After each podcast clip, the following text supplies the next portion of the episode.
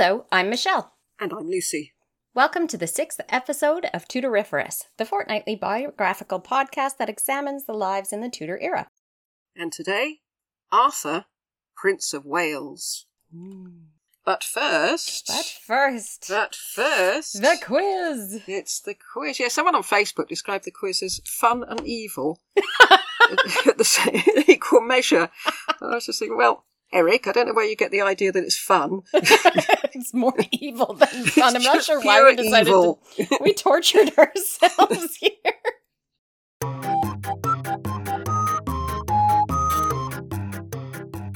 Quiz. Okay. Right, okay, it's all about Edward, Earl of Warwick. Mm-hmm. So, question one. Hmm. On the death of Edward's parents, who was given the wardship of the boy? Ooh, so this is kind of tricky. First was Margaret Beaufort, and then apparently his wardship was moved. Oh, wait, are we going way back before Henry? So that would have been Yeah. Richard. No, before that. Really? hmm I don't know then. Thomas Grey, Marquis of Dorset, Oh, is uh, Elizabeth Woodville's eldest son. He, right. he, he, he paid 2,000 quid for him. Right. Yeah. And he got the marriage one? rights. Oh, I am doing well right out of the gate. Let's try number two. Well, you get this one. Well, I shouldn't have said that because if you don't, you'll feel awful. to whom did Edward's sister, Margaret Pole, become lady in waiting? Anne Neville. No. What? Catherine of Aragon. Oh, well, yes, but she was also lady in waiting to Anne Neville, wasn't she? When Richard was queen. So we could go with both. Maybe Okay, we should I'll start then. saying. Maybe we should start saying prior to Henry. Who did they become? Yeah, I'll give you that then. Um, yeah, that was a badly worded question.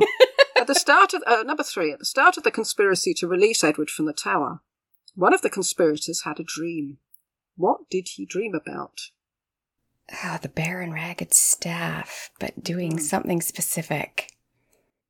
I don't remember. You're asking questions that are so obscure. That's fine. You you got the bear. I think that's fine. Now he's standing in the street rattling its chains, which Right. is quite a quite an image, isn't it? And that doesn't sound good. It doesn't sound like, oh, hey, they're going to get away.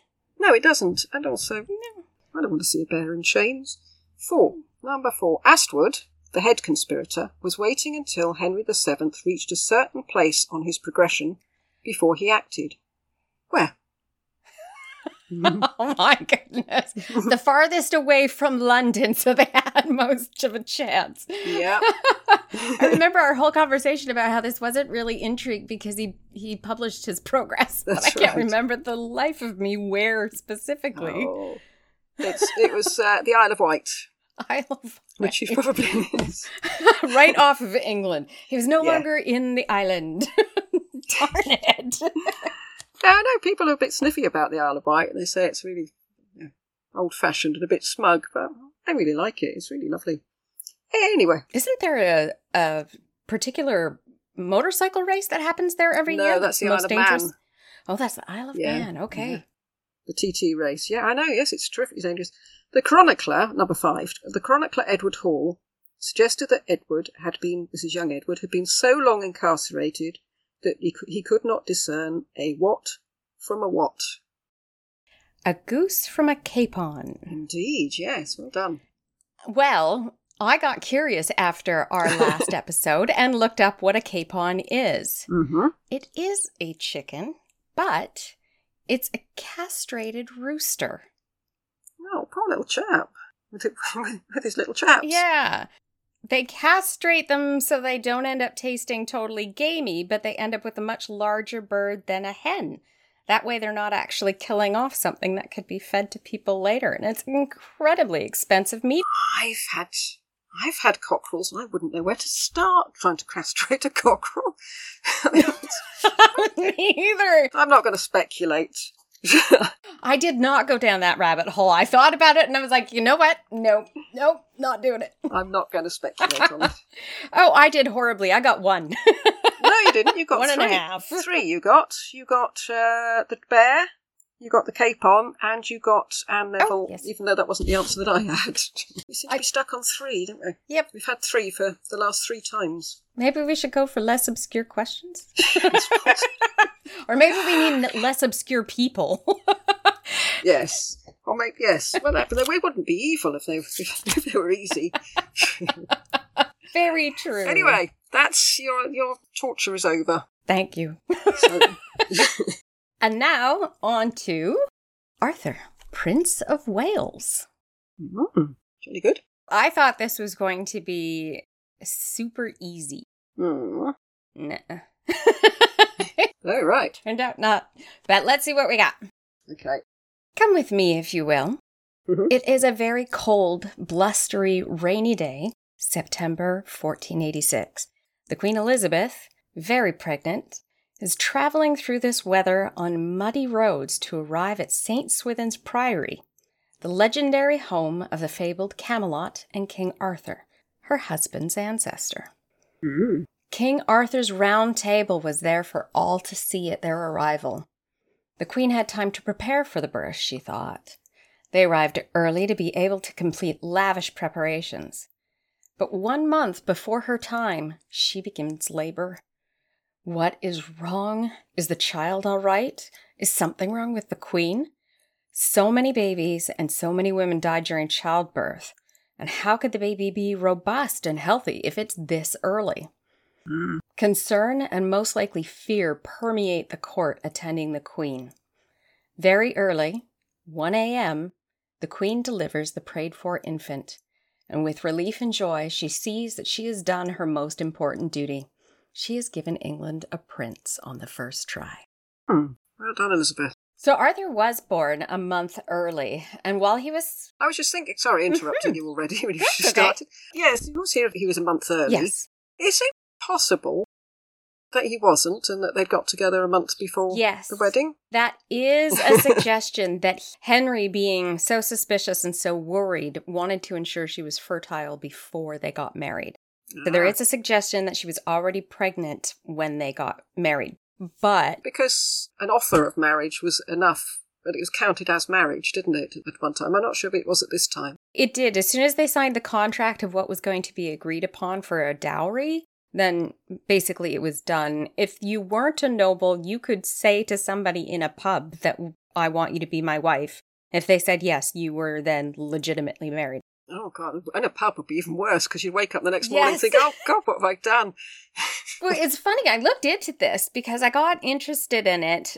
I found that it wasn't until about our time period that the church made it required for a church ceremony to be performed. And it wasn't because they wanted it to be a church dignified wedding, it was so that they would have a record in case the couple separated after having children Right. Okay. because it had to do with the illegitimacy of children. So I don't want to ruffle a bunch of feathers, but everybody thinks that God dictated that marriage should be done in the church. But it turns out no, it was completely political.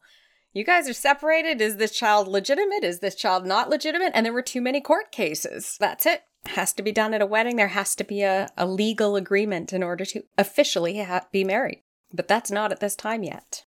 That's wonderful, isn't it? I do like that.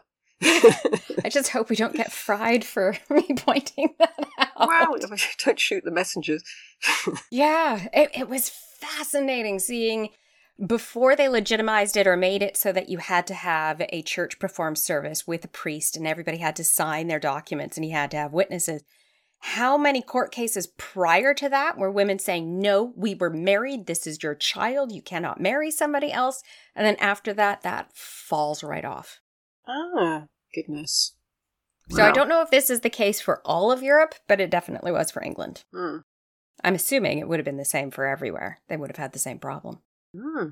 Amazing. Okay, back to Arthur. Yes, sorry. That's okay. Arthur was born a month early, and while he was small, he was strong and able, according to Sir Francis Bacon. In a world of superstition, omens, and Christianity living and breathing in everyone's thought, this would have been a huge sign from God that Henry was the rightful king. To get a prince on the first get go, within the first year of their marriage?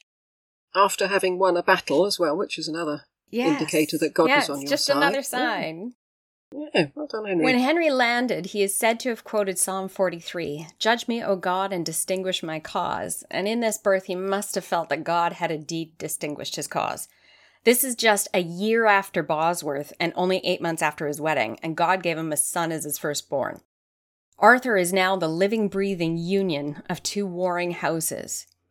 His name also is symbolic. Arthur was to embody the legend of the returning King Arthur. We know his exact time of birth because, of course, his grandmother Margaret Beaufort wrote it in her Book of Hours down to the time. She would, wouldn't she? yes, she would. she was right there. yes. But you know, she had to be in the room to write it down the exact time because there was a delay between the midwife actually giving birth, cleaning up the baby before it would have been announced to anybody outside of the room. So, in order for her to know the exact time, Oh. she had to be in the delivery room. St. Swithin's Priory was later named Winchester Cathedral Priory. It was, of course, lost during the dissolution of the monasteries, in a way. Parts of it, the priory is not there, but the cathedral, as I understand it, is still standing. Oh, yeah, Winchester Cathedral's there. Lovely. I wonder if Henry thought of Arthur's birthplace when he did the dissolution of the monasteries, and if that's one of the reasons why this was mostly untouched. I don't know. I know um, we know Keynsham Abbey, where Jasper was buried, was dissolved and taken apart. So, yeah, maybe But it's he possible- felt stronger feeling for his brother than he did for his his uh, great uncle. Yeah, but also, as we'll learn through this, Jasper was more with Arthur than he was with Henry. Mm. He was with Arthur when Arthur ends up at Ludlow.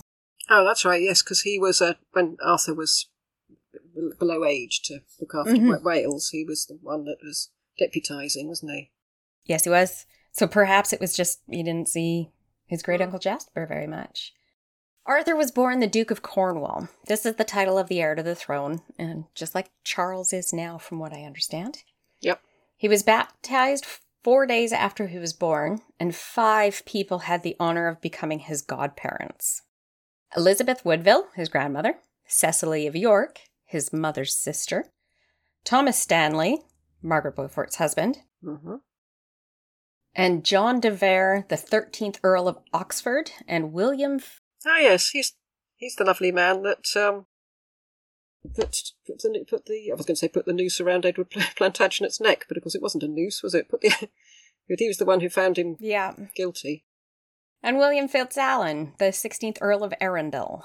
So there's belt and braces there because you, you need you need uh, a great mass of godparents in case you don't end up with the full quota.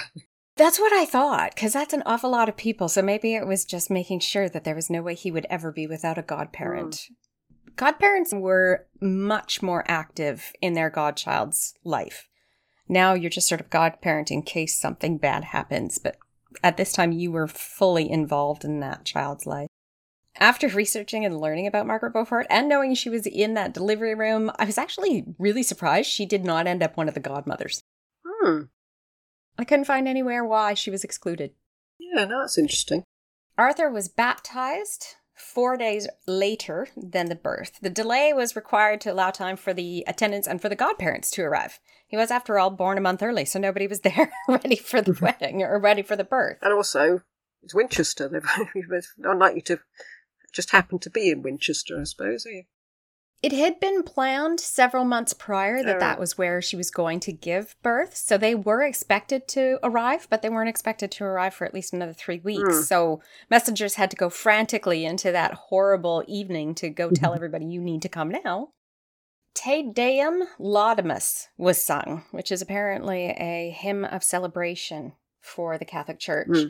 Fires were lit, and of course, everyone drank heavily. The king provided two pipes of wine to the attendants of the baptism. So I looked up what two pipes is. Mhm. It equates approximately to 1,100 liters of wine, or 240 gallons. For each person. Not for each person, just for the attendants, but that's still about Oh, for the. two two liter bottles of wine per person for one evening. Hmm. It's a lot of wine. Was wine as strong as it is now? I would assume it was, Hmm. and that was just the wine that was provided. He also provided ale. Hmm.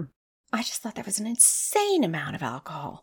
And you think you have a couple of glasses of wine, and maybe two people would polish off a single one liter bottle nowadays, but over two liters per person? Well, maybe he was making sure that there would be plenty, and we don't know if they drank it all, I suppose.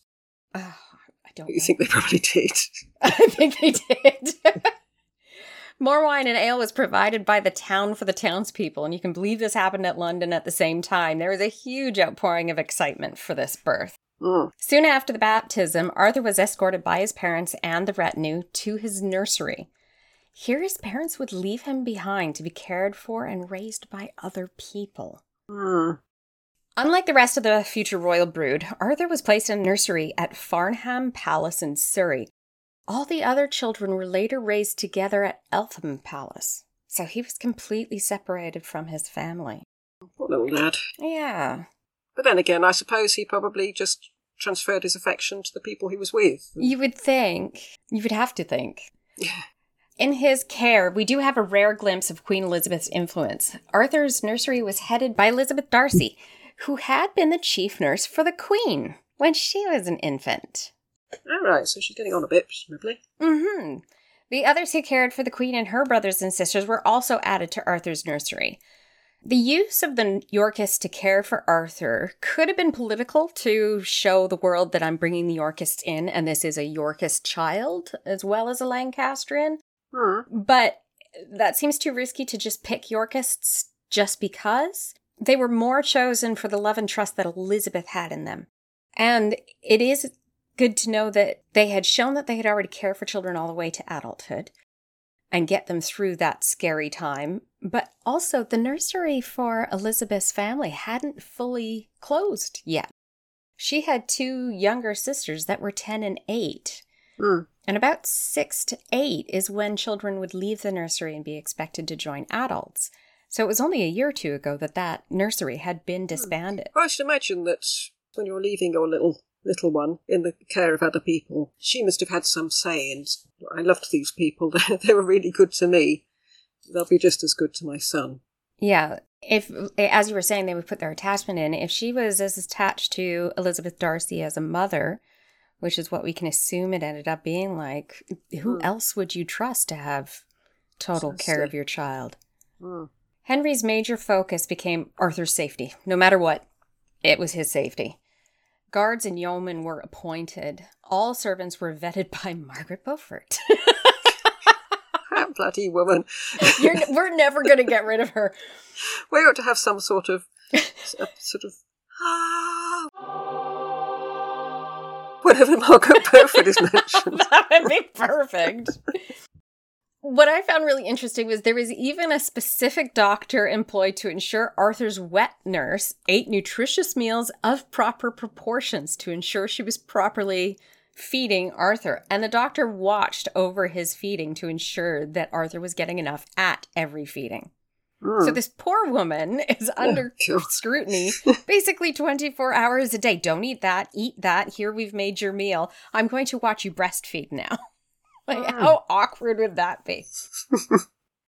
the security was, however, very much warranted. In 1487, so this is less than a year later, an act was passed in Parliament that gave the Court of Verge, this is a court that managed all household matters in relation to servants, the ability to proceed as a criminal court for any crime that occurred within the household. Hmm.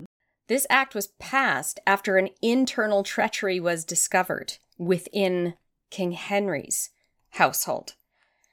Any of Arthur's he- servants who failed to follow protocol or caused offense in the future could be put in the stocks. Larger crimes would obviously have worse consequences.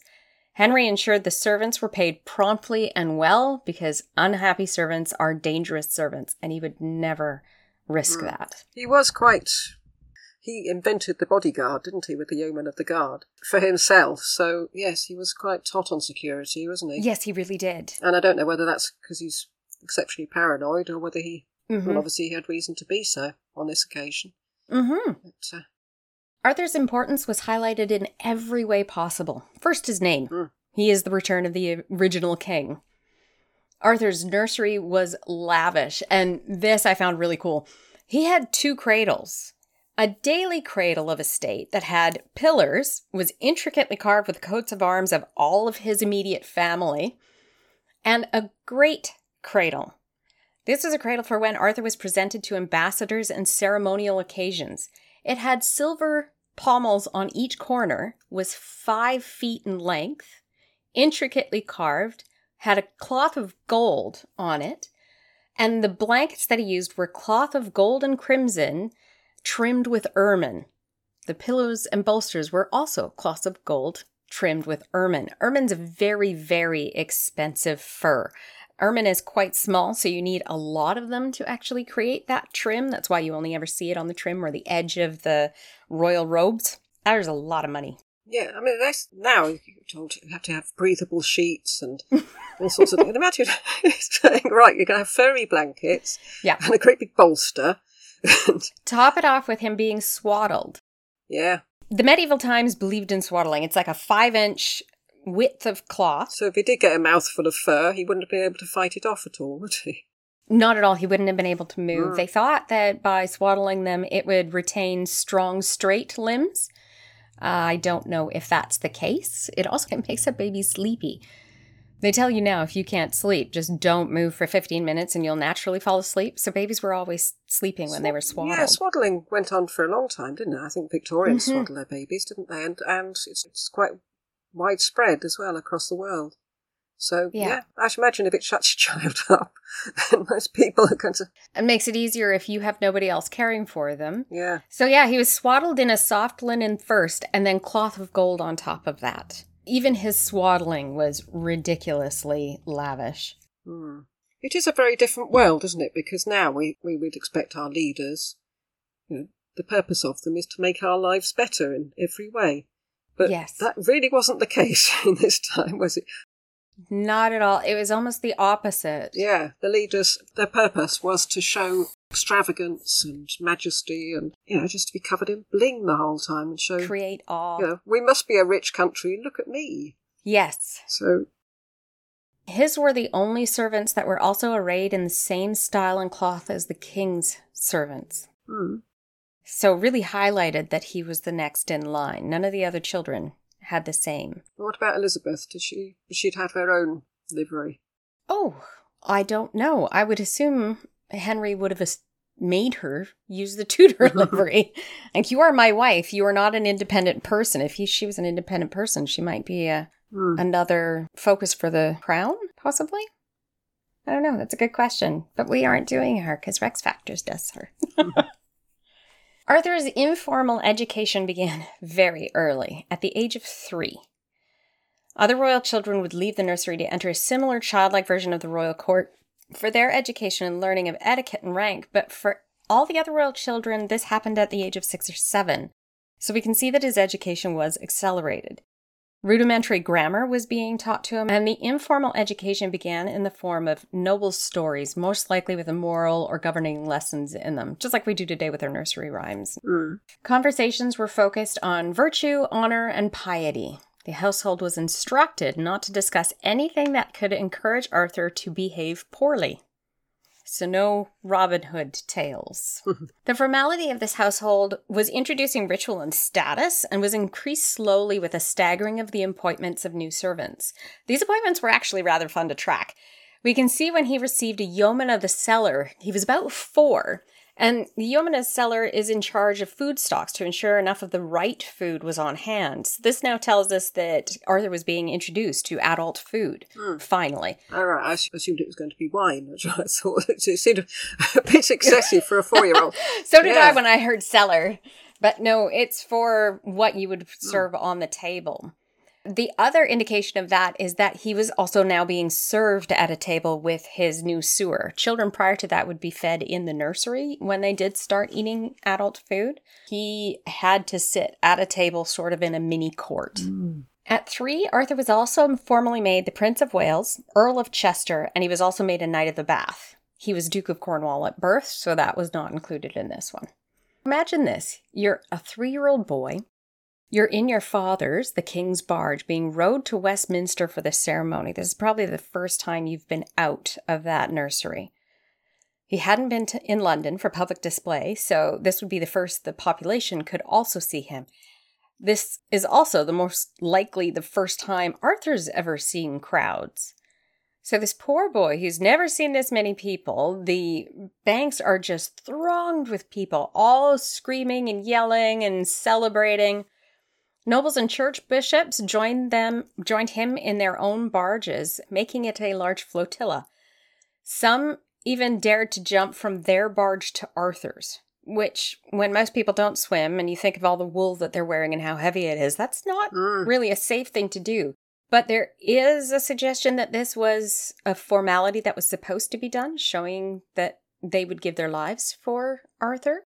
But I only found that in one source. When I went looking for other examples of this happening, I didn't find any. Mm. So it may have been a formality that they did, may not have been, and they just were excited.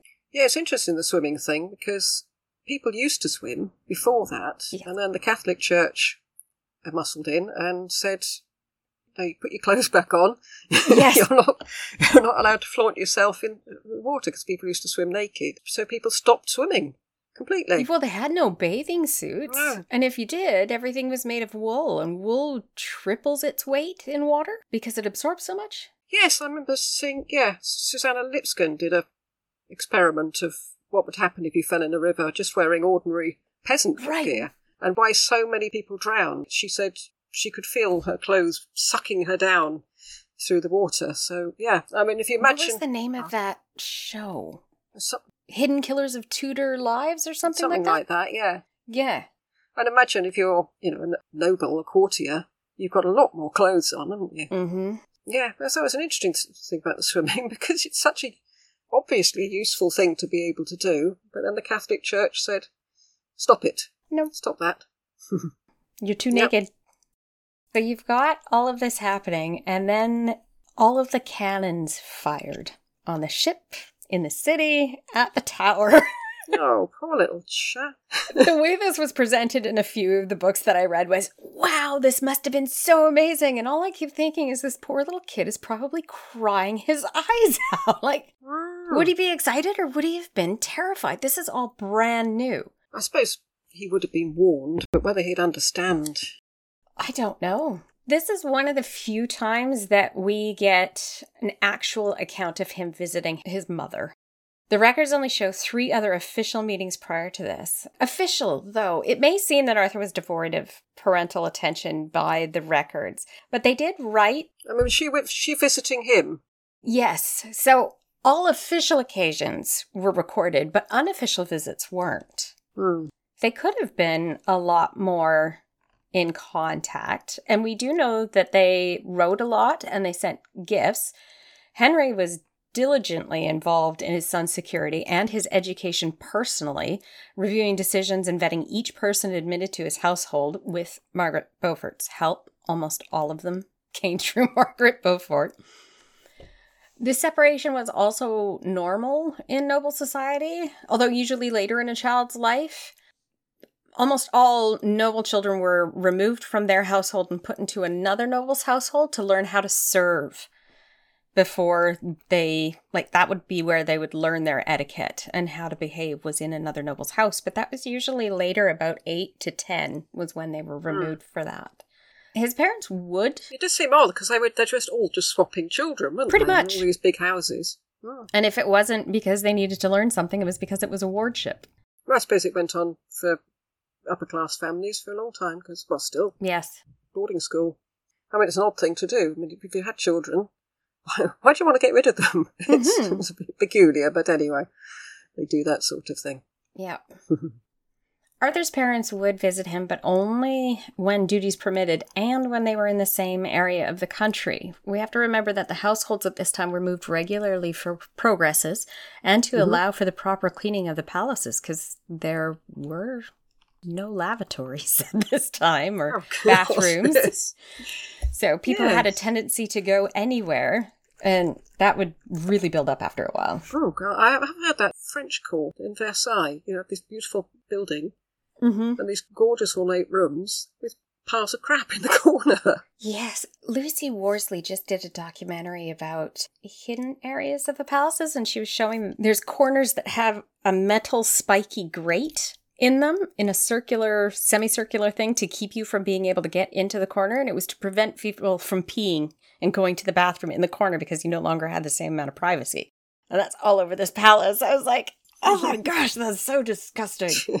also, I suppose with this moving about business, they were avoiding disease, weren't they? Outbreaks of plague, Yeah.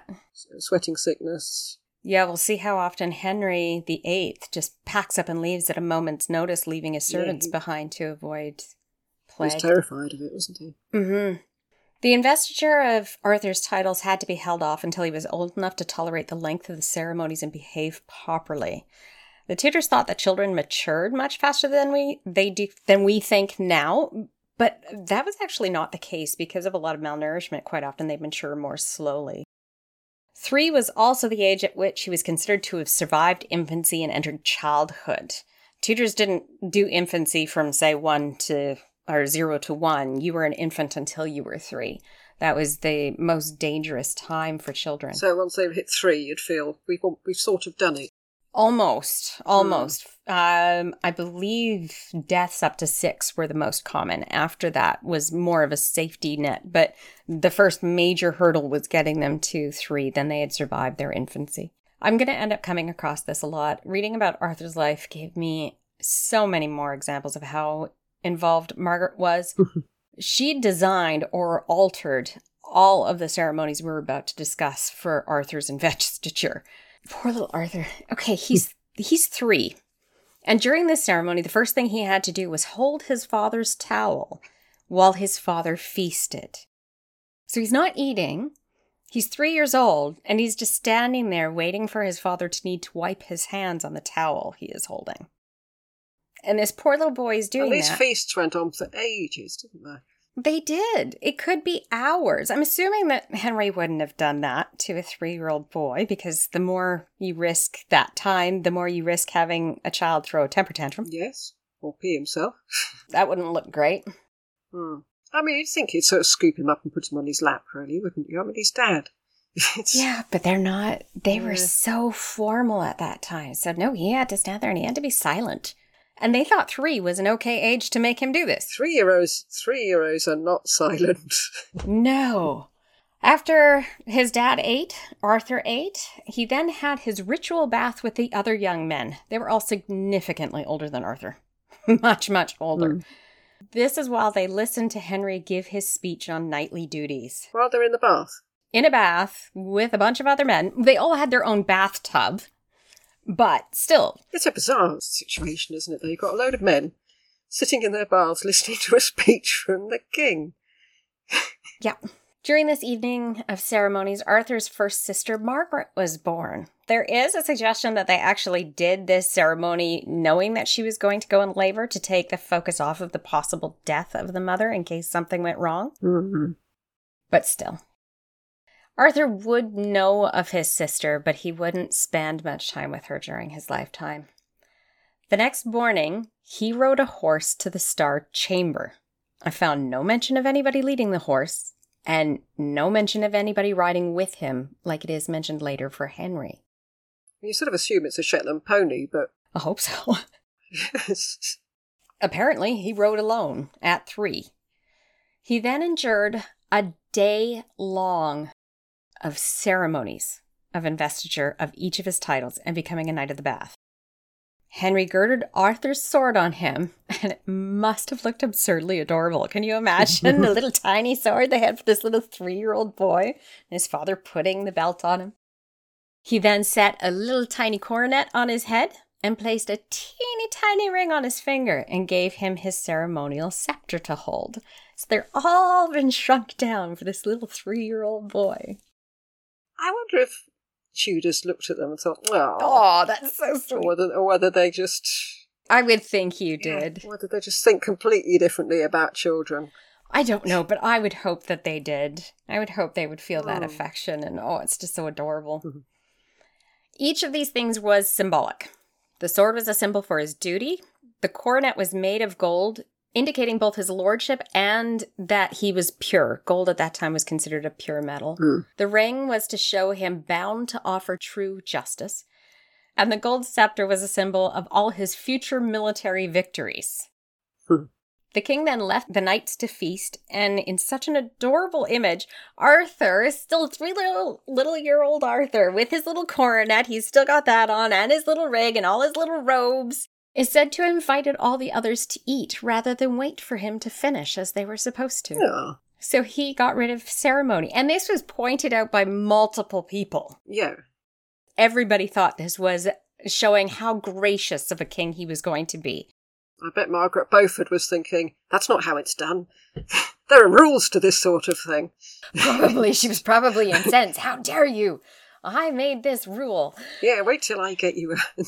Yeah, but instead, it seems to have garnered affection with the people that many of these people were made Knights of the Bath at the same time as Arthur to create a link between them for loyalty in the future. They were more focused on the fact that he invited everybody to eat with him rather than wait for him to finish, and I just thought that was so cute. Mind you, it'd be embarrassing, wouldn't it? Just sitting there eating all on your own while everybody sits and waits. It'd be Yeah, but if he had been that way at home already, because do- he was eating at that table, I don't know. I would have been uncomfortable. just had it all drummed into him from an early age anyway, but mm-hmm.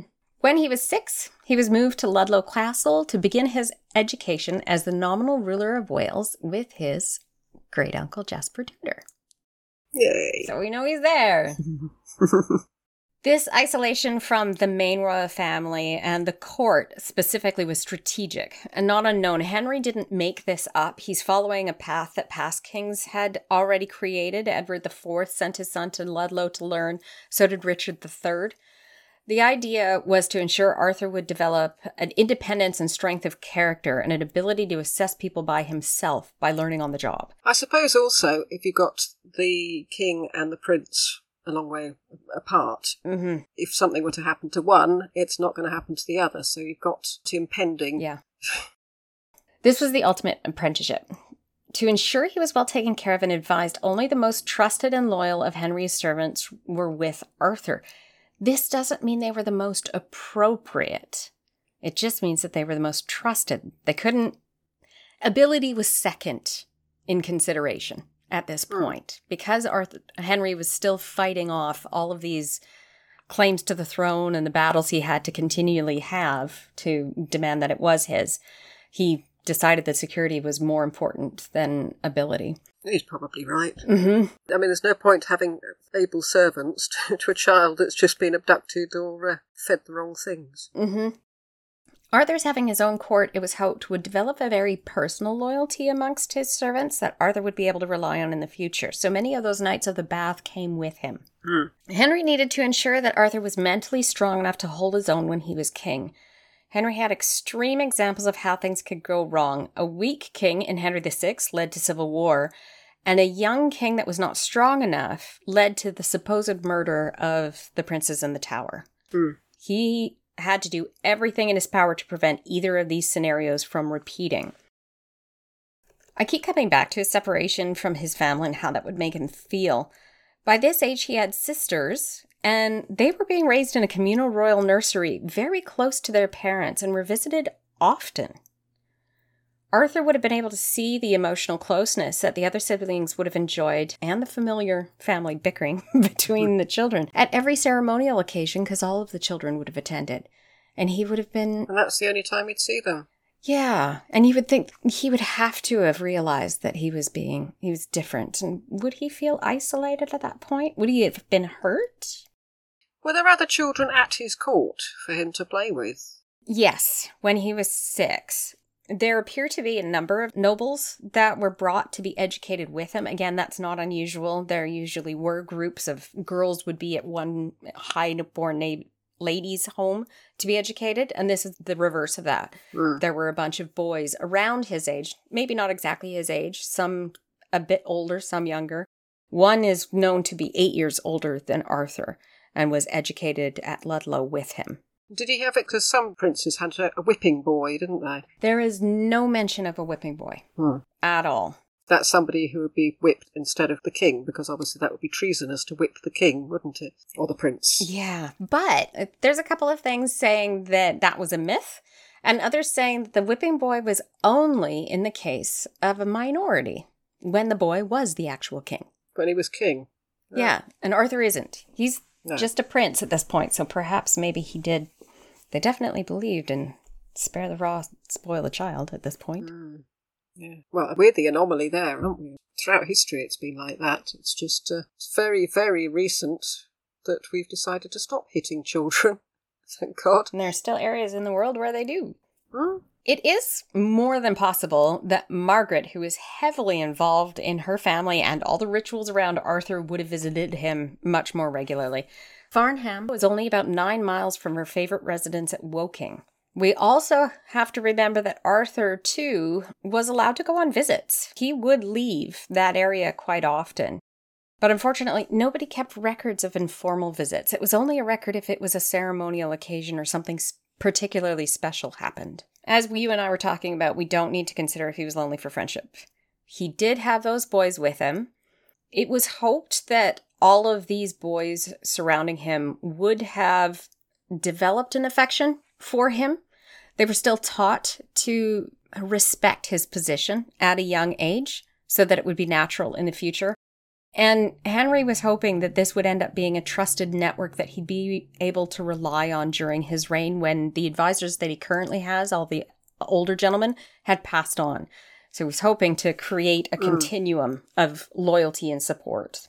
Ludlow and Wales are, in essence, a kingdom within a kingdom. I was thinking of how little girls get to play with little baby houses and pretend to cook and clean. This was essentially a play kingdom for Arthur to learn on and make as many mistakes as he wanted, but they were contained and could be corrected by the king without too much damage happening. There could also have been a hope that having a Welsh prince in Wales, that was the area of the marshes, Wales at this point was still an area that was long a source of rebellion. Hmm. So having a Welsh prince, Mind you, justifiably, because uh, yeah, the English didn't treat them well. Looked at in the backgroundy stuff, you know, they were definitely second class citizens. Yeah. So perhaps having a prince that they identified as being Welsh near the Welsh Hmm. lands would create a loyalty in Wel- Wales that couldn't be duplicated by any other English prince previously. You, I suppose kings have been stressing their Welshness, haven't they? I mean, Henry the Seventh obviously Mm-hmm. stressed his Welshness, and Edward Fourth as well, because he was related to the Mortimers in Wales, so Right. he stressed his Welshness as well. So Yeah. yeah, it seems to be But Henry the Sixth couldn't. No. And anybody prior to that couldn't. no. So perhaps this was just to point out that they were more Welsh than English. We can also think of Ludlow as being a safe haven. So, as you were saying earlier, they were keeping them separate for disease. Disease was way more prevalent in London. There were more people, animals, and of course, waste products. Back then, they didn't exactly ship it out, it was all over the floor and the ground. We just cannot imagine it, can we? I mean, it's just no, um, the stench. yeah. Ludlow was seen as cleaner. It had better air. It was sweeter, as they claimed I'm it. sure it was. yes. Hmm This can be compared to how Prince Charles and Prince William never fly on the same plane. Hmm. By separating Arthur from his father, they weren't being exposed to the same risk of disease outbreaks, violence, or even palace coups. After all, the last several decades were a repetition of all three disasters. Yeah. You had the plague, you had war, you had palace coups taking Henry out. Yeah. It was nonstop. I thought about going into all of the estates that Arthur was given and then chose not to. It would take up a lot of time to itemize them, and he didn't really earn any of them, and they didn't play a significant part in his life. They just provided wealth, basically. Income. Yeah. Mm-hmm. It didn't give us any insight into Arthur's personality. And also, these people own ludicrous amounts of land all across the country, don't they? Yeah. Suffice it to say, they were vast. And they brought in a lot of wealth. Mm. Yeah, I remember when I was reading about Jasper Tudor, and I got to the bit where after Henry was on the on the throne, all the things that he got, and I was just turning over the pages, thinking, yeah, Yeah. yeah, yeah, come on, yes, Yeah. more, more. I thought, yeah. So I figured if any of them became something specific or, or something special or particular happened, I'd cover it then, which didn't even end up happening. Hmm. Arthur's education was comprehensive. It was really interesting to see how his education developed. And all I could sit there hearing was Henry thinking he has to know everything I was never taught because he was on the run. Yeah, he had a very different childhood, didn't he? He had a ridiculously difficult. I mean, he was a prisoner, although he was he was looked after and educated, wasn't he? And uh, Yeah, until he was 12, and then he was off on the run. mm, It just felt like Henry was trying to cram everything he felt he wished he knew before he became king. Mm.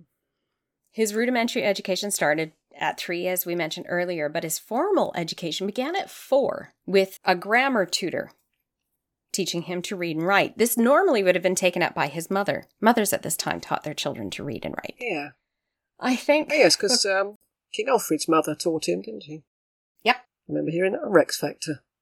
And uh, David Starkey, we'll probably talk about this later, noticed that Henry VIII has the same R as his mother, and it's a very unique R. It looks almost like a cursive Z, Mm. as proof that Elizabeth taught her children how to read and write, because they've retained her style of writing. Poor little Arthur. I think the most dullest thing in the world that he was taught that was focused on was he had his own herald. This was a man that was appointed to teach him not just who all of the nobles are, but their titles, the lands they hold, their children, their badges, their coats of arms, their genealogies going back through centuries, and what they could bring to bear. So you've got their coats Ah, of arms How and they could be useful. for battle yeah what Mm. what are they going to contribute to the crown in writing he had to be able to recognize their coats of arms and in battle he had to recognize their badges in the future he would need to be able to recognize these in an instant so this was just hammered into the poor little boy I wonder if it's also it makes for more loyalty if if you have the um, Bill Clinton effect. You know that you can go up to someone and say, "Oh, hello, so and so." You know the name, you know the children, you know everything about them, oh yeah and they think, "Oh, the king knows all about me. Yes, I must be someone Yeah. special." Yes, gives them more loyalty to, for people. either that or it could be that people would have been offended since this was something they expected a king to know Maybe yes. One of the other things that the herald would have to focus on is what military power each of these nobles could bring to a battle. Oh. The types of archers, men at arms, men on horses, all of that would have been itemized for poor little Arthur to memorize. And if you think about it, that would change. Yeah.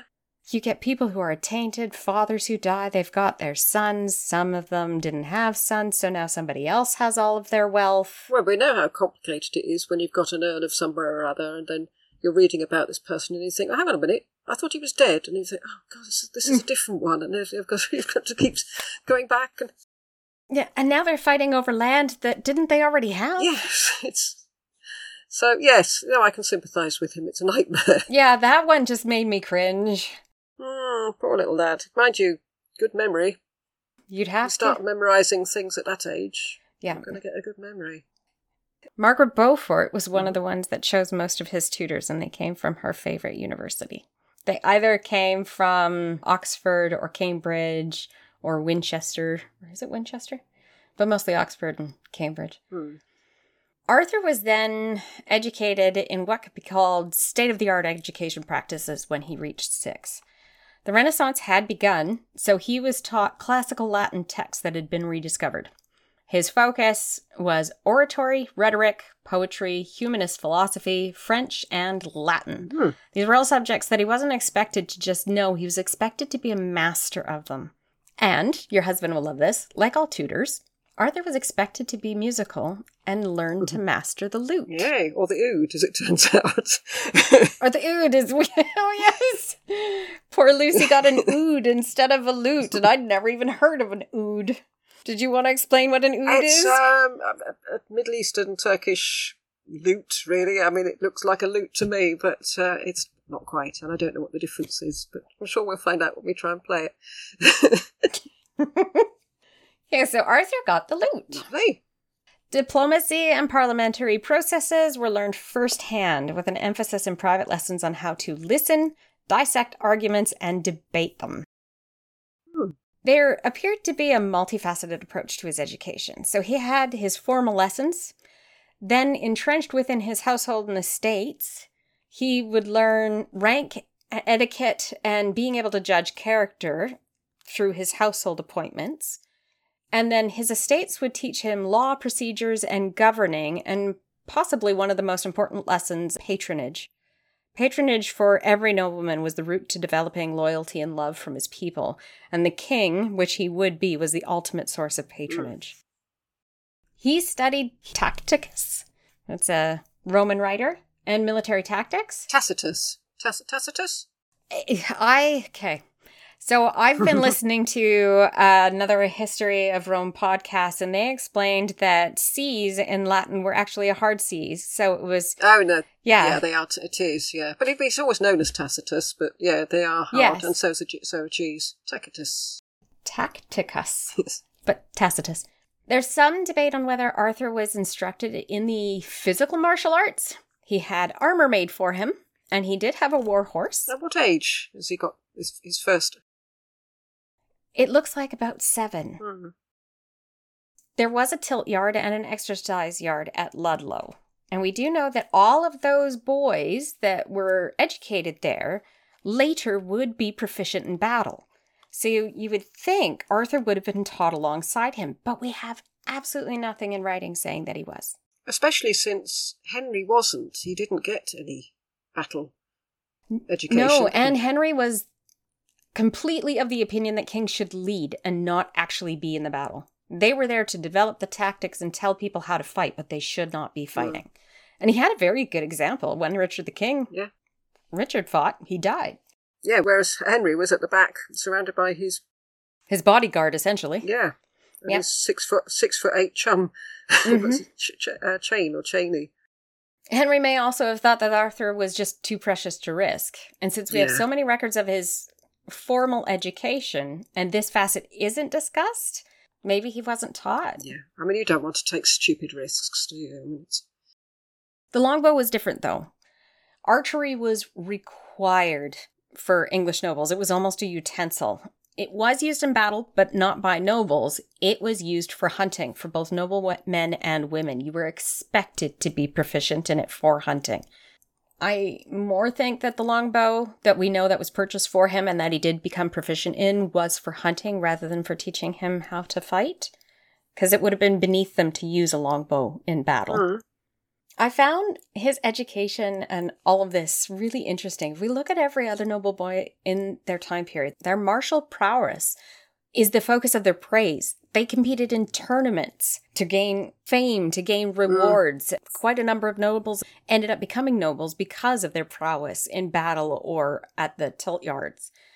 We know that they were training. We know that these boys that were with him were training in tilt yards, working with swords and axes, and even in some cases, we'll know what their preferences were when they were in battle, whether they preferred to use an axe or a sword. But with Arthur, we get the. I can't imagine using an axe. It's just it doesn't seem noble. An axe, does it? no, no, it really doesn't. I don't know. I don't know why a long thin bit of metal is is more noble than a big chunky bit, but it just is, isn't it? Maybe it's because we see swordsmanship as requiring finesse, and we think of axe work as just brutal. You just imagine someone going in, waving it about, and you know, hitting whatever gets in his way. Yeah. Yeah, I know we're going to get people out there that tell us that an axe does require finesse. There is a way to change your stroke and do different things with an axe, but to the majority of people, they just see an axe as something that chops. Hmm. They had several things that they could choose between a mace.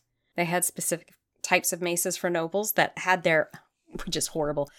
They had their family crest in some of the maces, so when they bashed into somebody else, they were actually marking them with their coats of arms. I Oh, was like, oh my gosh, that's horrific. yes. I can count every person that I have killed today because I've marked them.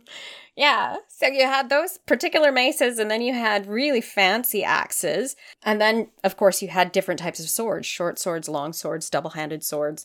So they had quite a range that they could choose to be proficient in. Hmm. But with Arthur, we get the exact opposite. There's no mention of his physical training whatsoever. but we know so much about his intellectual education. He had to have been trained, in my opinion, and this is only my opinion, he had to have been trained. Most kings gained loyalty in the battlefield, being able to Yes. show that they could fight. So if he wasn't trained in this time period, would he have ever managed to get that loyalty? I just couldn't see Yeah, it. I'm just trying to think whether Henry could claim to have loyalty. I mean, I suppose he only had the one battle. Well, two, I suppose. There was East Stoke as well, but um, Yeah. and he didn't. No, and he did go over to France to to try to invade, but he again there's no mention of Henry getting into the battle. Mm. Anyway, we lack detailed accounts of Arthur's daily life. But with all the education, the duties that he had to attend in learning how to manage his estates and rule, all of the ceremonies he was required to attend, and then you've got your religious duties, it's hard to think that he had any leisure time, Mm. especially when we realize that he was expected to learn everything before he was 15. There was a set date that Henry had chosen that he needed to learn everything he possibly could. Yeah, that's pretty intense, isn't it? Yeah. I mean, that's grade eight for us in Canada. I don't know what grade that is for you. So we've got another four years after grade eight. I can't remember this. What is it in here? I can't remember. I haven't had to think about school for a while, and it changes all the time. Been a while for me, too. Uh, when Arthur was six, Henry invaded France, as we just mentioned. Arthur was declared a lieutenant, the regent, and governor. Of course, he didn't rule himself. But he was expected to sit in on every discussion of the council and be taught by these men how to rule, how to take in contrary viewpoints, and then to make judgments. In 1493, he was given the title Earl of March. The last Lord of the Marches was Edward V. Mm. Yeah. And this is in Wales. The Marches are in Wales. Giving Arthur that title further linked him to the Yorkists, because he's taking over from Edward V, but also with the Welsh, as the Marches are in Wales. Mm. Well, Edward IV was the Earl of March as well, wasn't he, before he became king? Yes. Or before his dad died. Yep. At this time, he was seven, yet he was still required to take personal control of the marches with the council. He was required to sit in on judgments and all the discussions required to maintain his lordship and the governing of these vast estates. Mm. This poor boy must have been so bored. Like, you're sitting in on councils all the time, and you're hearing land problems and disputes. Which is dull and- for anybody. Ugh. But yes, you can see why he had to be hothoused, really, didn't he, edu- for his education, because he needed it straight away, didn't he? yeah. He needed to be able to understand all these things. Yeah, they made his education very hands on. I mean, we'd never put a seven year old in the, this position. It would be like telling a seven year old to go sit in on the Supreme Court of Justice for the entire day, every day. Go ahead. Hmm. Let's see if you behave through the whole Well, except that would be a lot more interesting because you might get some quite juicy cases. Whereas if you're talking about conveyancing and Yeah. things, it's, go and go and sit in a solicitor's office for a for a day. yeah, that would be more accurate, I think. With the unrest still occurring, Arthur's education had to be accelerated even faster. Uh, Henry decided he needed to be strong enough to be able to take over, even in his minority, if something happened to Henry. They still had the princes in the tower to remind them of what could happen if he wasn't Mm. strong enough. So there were two focuses for Henry. One was his education, the other was making sure that he had people around him that would develop an affection and loyalty with him. As much as a lot of people say that he had no socialization, you can think of his entire life, period, as being socialization. Yeah, I mean he's got his people around him, hasn't he? That hmm And if he did not develop a personality that would inspire loyalty, that would be completely ineffective. mm. Arthur would travel as households were expected to be cleaned, but he was also expected to tour all his lands.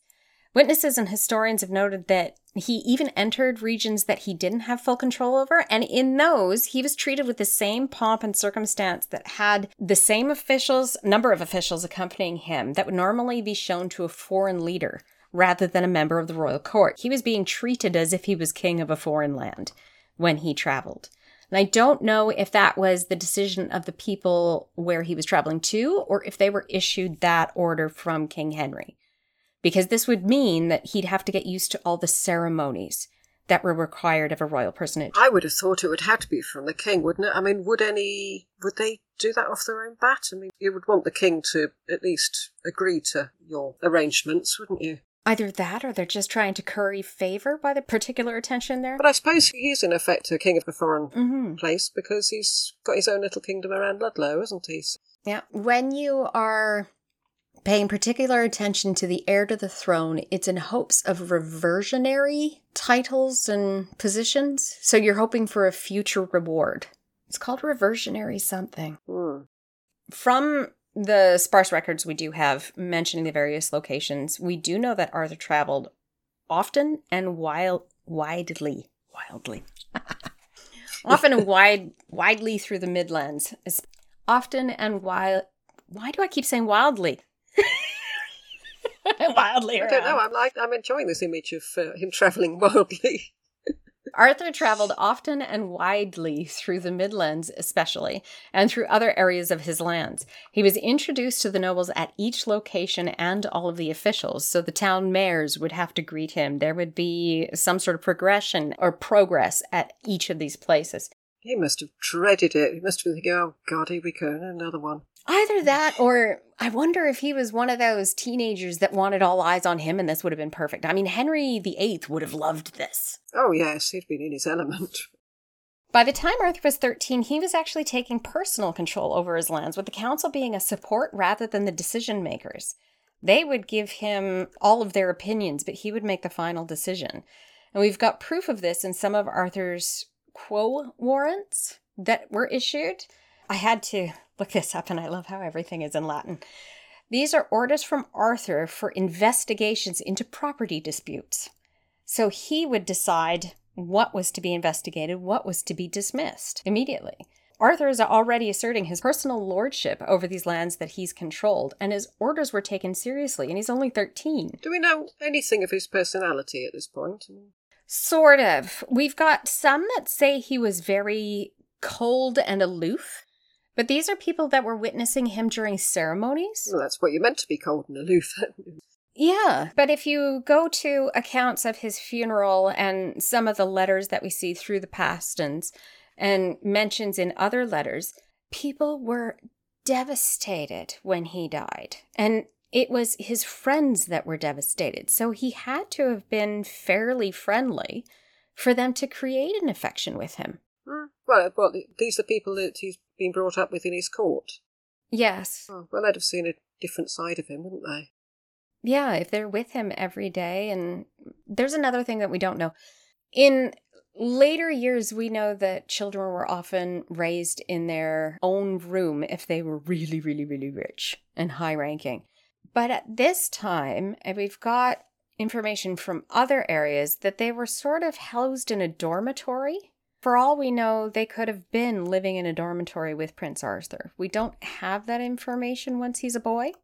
But considering that was the norm, and it would have been considered a way to create a closeness and affectionate Hmm. affection between the boys, I would I would like to think that he was never alone and he was in a dormitory. And he, people now could sort of imagine the Harry Potter scene where all the boys are in a little room. Yeah, well, that is that is your boarding school, isn't it? hmm But then kings, royalty, they went were never alone, were they? No, they even had people sleep in their rooms in case they wanted anything. Yeah. At 13, he's giving orders, and I'm not sure that if I was upset about something, I'd be willing to take orders from a 13 year old. Yes. Excuse me? Are you seriously trying to tell me what to do? I don't think you'd last long. No, I'd be in so much trouble. yeah, thirteen-year-olds. Well, I don't know.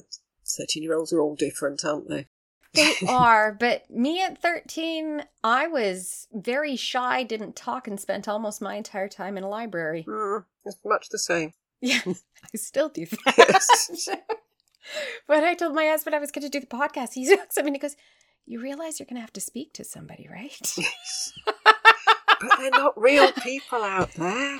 yeah. They can't answer back. Well, they can only answer back in reviews.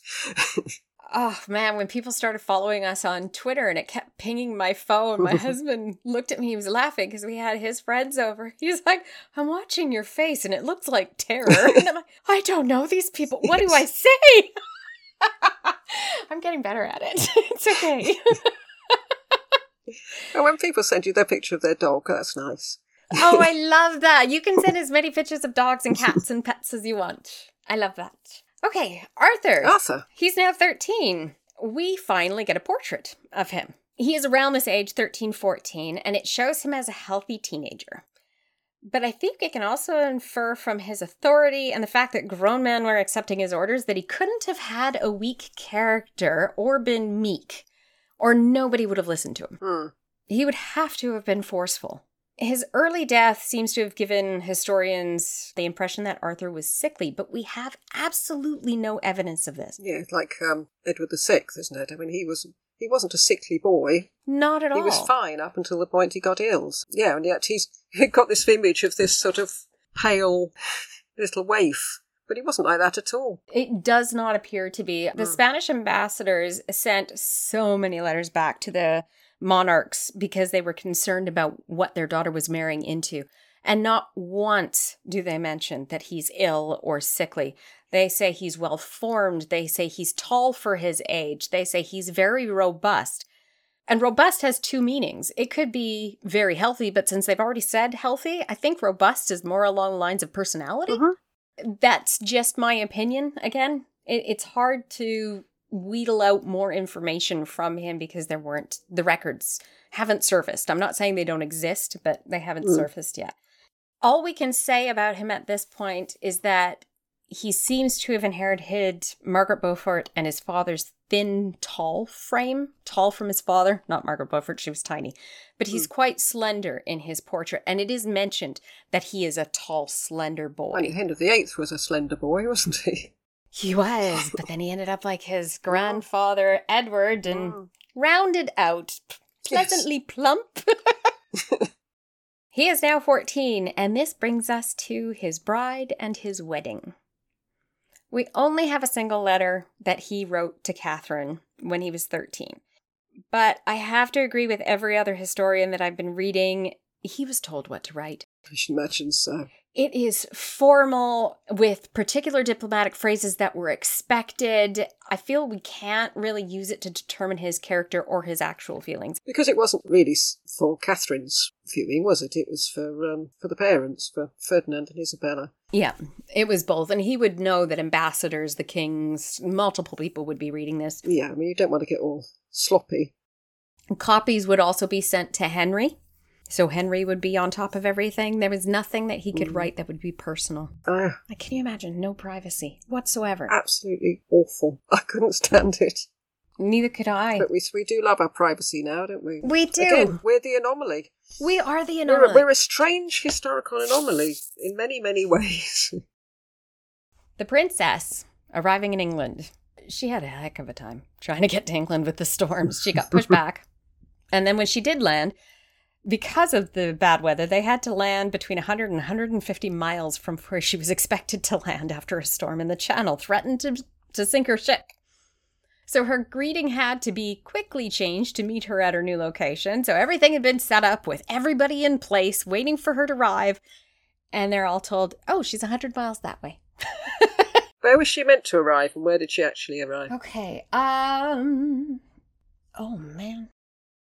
I read it. I. Oh, we, c- we can pretend I didn't ask that question if you like. Oh, there we go. So she was supposed to land in Plymouth, but she ended up in Southampton. Yeah, I suppose Plymouth would make more sense for Ludlow, but Southampton would probably make more sense for London.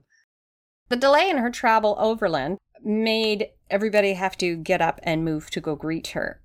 Arthur and the king at this time were supposed to meet her when she arrived just outside of London. But the king, I'm not sure if it's just the king or if the king and Arthur became impatient because they both decided to get on their horses and ride like mad into the evening to go greet her. Hmm, that that can pay off sometimes, but we know from Henry VIII that it can be it can fall a little flat, can't it? Yes. They arrived so late that the princess had already retired for the evening, and the Spanish servants refused to let the king or Arthur enter the house. I'm not surprised if she's gone to bed. it also went against Spanish custom. Arthur was not supposed to see his bride before the wedding. Absolutely not. The king threatened to see her in her bed if he had to, stating that this is England, not Spain, and I am now her guardian. So I can go and gorp at her in bed. I, I would not want a guardian like that. Basically, get her out here or we will go into her bedroom. Of course, the princess was brought out to them. That's a good start, isn't it? Oh. Yeah, you can imagine that the state of your servants being that flustered would possibly make Catherine scared. I would be. They come running in. You've got to get out of bed. And especially, yeah, this is your first introduction to your husband and your father-in-law. Yeah. It's not a great one, is it? No, it really isn't. The king and Arthur, however, were both very pleased by her looks and her behavior when she was presented to them. Oh, good. The king had another espousal ceremony performed right then and there. They'd already been married by proxy. I got an image of her in her pajamas with with her fluffy slippers. I'm assuming they would have made her ready. They did bring her out in a veil, apparently, and the king wanted them to remove the veil. And there was an argument over that, too. Because they were still going, no, in Spain, she cannot be seen by her husband until they are married. But not only that, but it's too late now. I mean, you can't take the veil off and go, whoa, no, no, no, no, no, no. Yeah. yeah. So they've already had a proxy mur- murder. Ah, no, that's, I should—that's about as Freudian as it gets. They've already had a proxy marriage. De Puebla had to do his proxy marriage with Arthur, where their legs touched. Oh, that's right, yeah. It was hilarious. I can just imagine that this poor 13 year old boy having to touch his bare leg to this old Spanish ambassador. Make all his marriage vows to him. Yeah, and they're going to be married in a few days or a week or so. But the king demands that they have another espousal ceremony. So he brings in a priest just to, you know, make sure that nothing can go wrong. Well, we know, we learnt from Edward Plantagenet's episode how important this was to him, you know, what he was prepared to do to make sure this marriage went ahead. Yeah, he's got her. They are now married. They're still going to be married again, but we need to make sure that this is like nailed right down. Yes, there can't be any comeback. No. Yeah. The king then left, leaving Arthur and Catherine alone. And I say alone with the quotes around it. her minstrels were there, her servants were there, Arthur's servants were there. They had a little party. Her minstrels played for them. Catherine and her ladies performed some Spanish dances. And Arthur and Lady Guilford, we may have to do an episode on her. She popped up quite a bit in Arthur's life Right, okay. through here, which would be interesting. And she's not on our list. They performed an English dance in front of Catherine. I jumped on this. The fact that Arthur could dance and could perform dancing, knowing that he could perform, shows that he did have some sort of physical training. Hmm. Because if that wasn't mentioned in his list of things, Education, then, not at all. then what else wasn't mentioned Exactly. that he was actually doing? Yeah. Yeah. And the fact that hmm. they were impressed by his dancing. And I do know that later, Polydore Virgil was not impressed with one of the royal family's dancing. I can't remember which one. We'll probably get to that with his episode. But hmm. this was mentioned that he was a beautiful dancer. Nice. He had to have had extensive training in it. Those steps were not easy. We think of dancing as wiggling more. but back then, it was very specific steps in a certain order at a specific distance from the other foot. It was quite intricate. I learned, and I thought it was really sweet, that Arthur took for his badge the same as his mother's brother's badge for the Prince of Wales at the time. It's silver ostrich feathers on a black background. His mother's brother. This would be Edward IV as soon as he became the Prince of Wales, and then Edward V took it as well. Oh, right, sorry, yes. For his motto, because he's getting married, he gets to choose these things. He chose, and I'm sorry for the pronunciation, the German words Ich dien, which means I serve. Hmm. But it's also almost identical for the Welsh meaning your man, which is Eich dyn. Oh. Hmm. Again, I apologize for the pronunciation. so it had a double meaning. And I thought that was lovely hmm. because he got to choose that himself. I don't know if he was, you know, nudged towards his motto, but the fact that he took something that could be perceived in Welsh as a different way when no other king had makes me think he was fond of the people that were near him in his Welsh marches.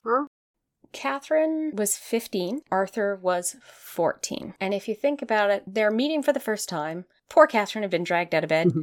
they must have been nervous. They had corresponded, but they'd never met.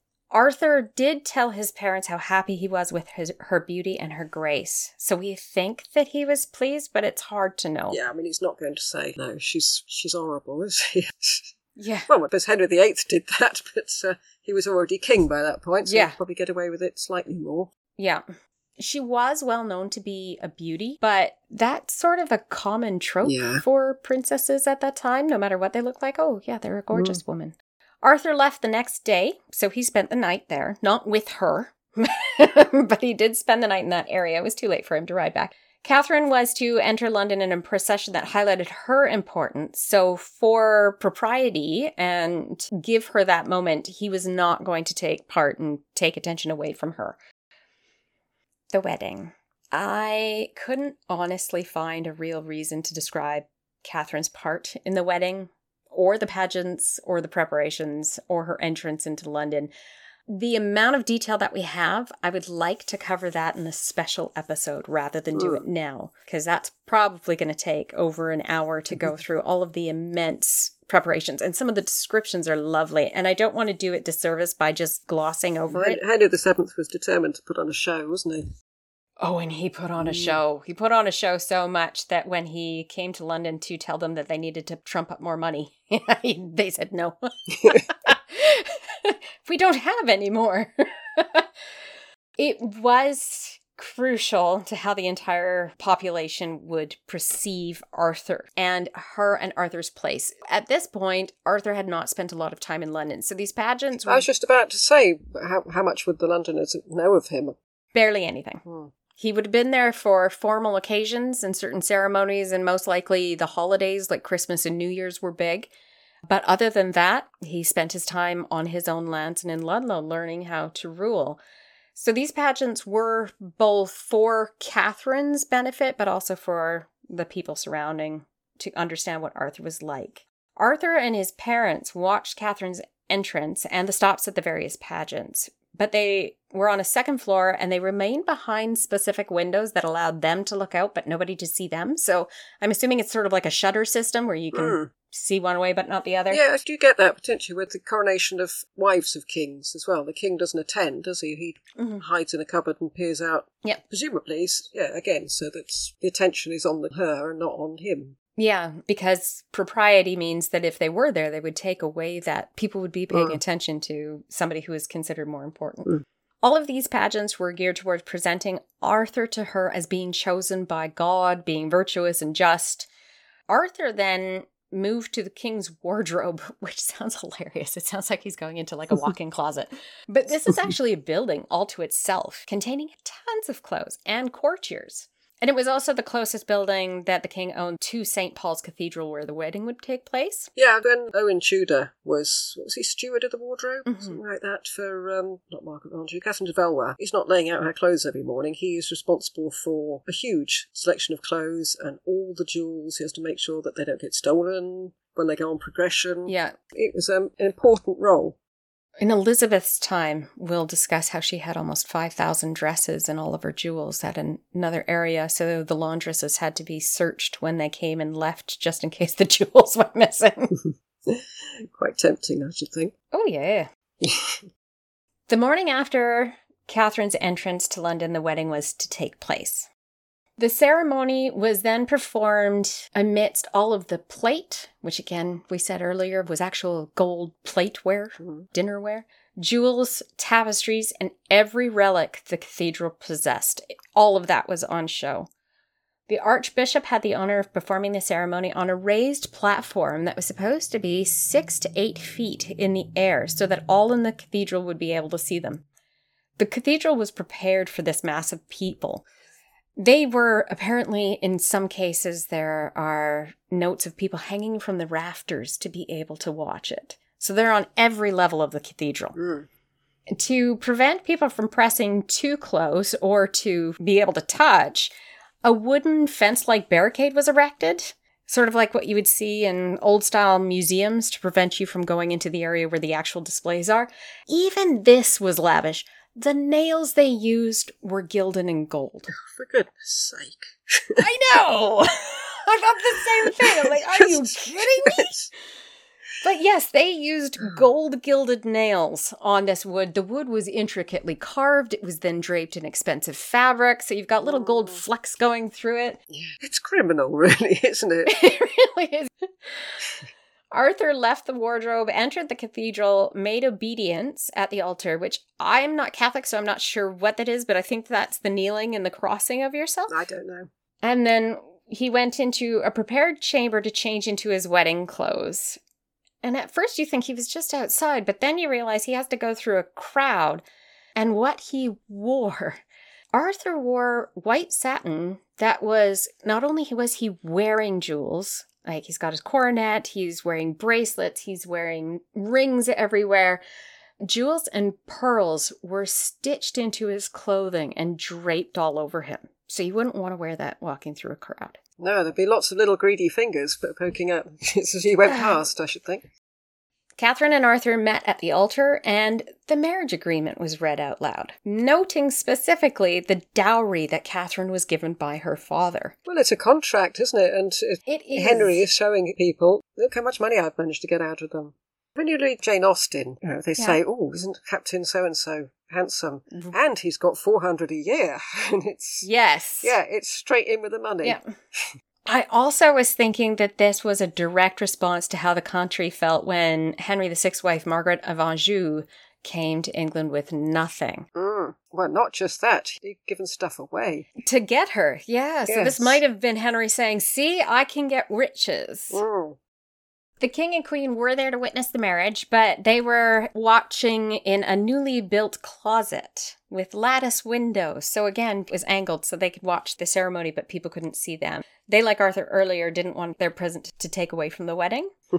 At the end of the ceremony, Arthur and his new bride turned in various directions to show themselves to the throng, and then proceeded to the bishop's palace. And here they feasted for hours and hours and hours, of course. The Tudor feasts went on for five or six hours. Oh, God, that just sounds hellish, doesn't it? Really It really does. During this time, there was entertainment, though jugglers, Hmm. fools. uh, Yeah, I suppose you're not eating for five hours continuously, are you?